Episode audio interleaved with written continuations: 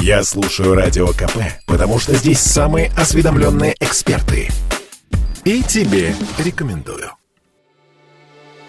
Федеральный профсоюз авиадиспетчеров направил письмо президенту России, в котором сообщил о возможном сокращении 800 сотрудников, которые отвечают за контроль и безопасность воздушных судов во время полетов. Причина в сокращении фонда оплаты труда, которую объясняют тем, что госкорпорация по организации воздушного движения во время пандемии понесла убытки и ее доходы упали на 60%.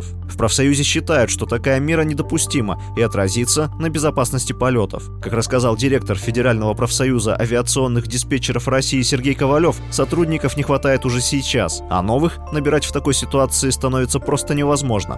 800 работников госкорпорации по организации воздушного движения. При этом работодатель заявляет, что диспетчеров как раз это не коснется, но э, по факту это э, касается лишь тем, что никого не берут на работу, в том числе и диспетчеров, а их сейчас уже остро не хватает, их не принимают в связи с тем, что фонд оплаты труда органам исполнительной власти в лице Росавиации урезан на 10% в 2021 году и примерно такие же с увеличением планы на 2022 год. Даже не набирая персонал диспетчеров УВД, это коснется и живых действующих диспетчеров при таких темпах сокращения фонда оплаты труда.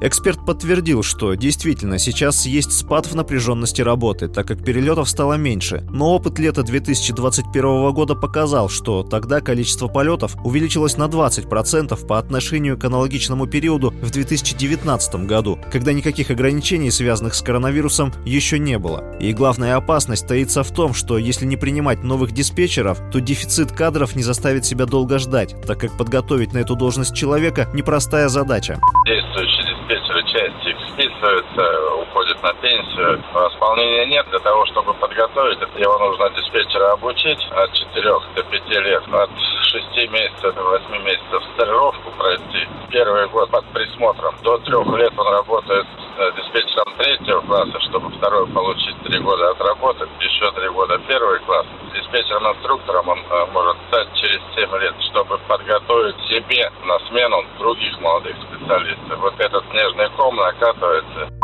Если все эти факты не примут во внимание, то из-за нехватки финансирования и кадрового голода начнутся оптимизации, и вся нагрузка ляжет на плечи имеющихся специалистов, что, по мнению Сергея Ковалева, и поставит под удар безопасность полетов.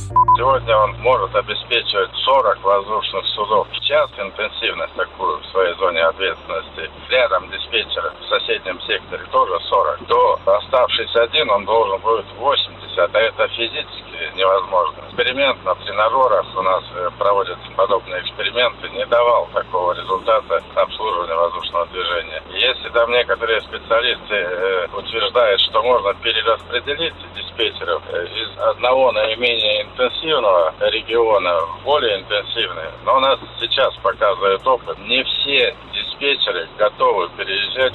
В начале 2020 года у госкорпорации имелась финансовая подушка в размере 80 миллиардов рублей, которая позволяла ей обеспечивать исполнение социальных обязательств перед работниками. Но в 2021 году она сократилась до 35 миллиардов рублей, а к концу года подушка должна закончиться совсем. И нужно скорее что-то предпринимать, уверены в профсоюзе. Василий Воронин, Радио КП.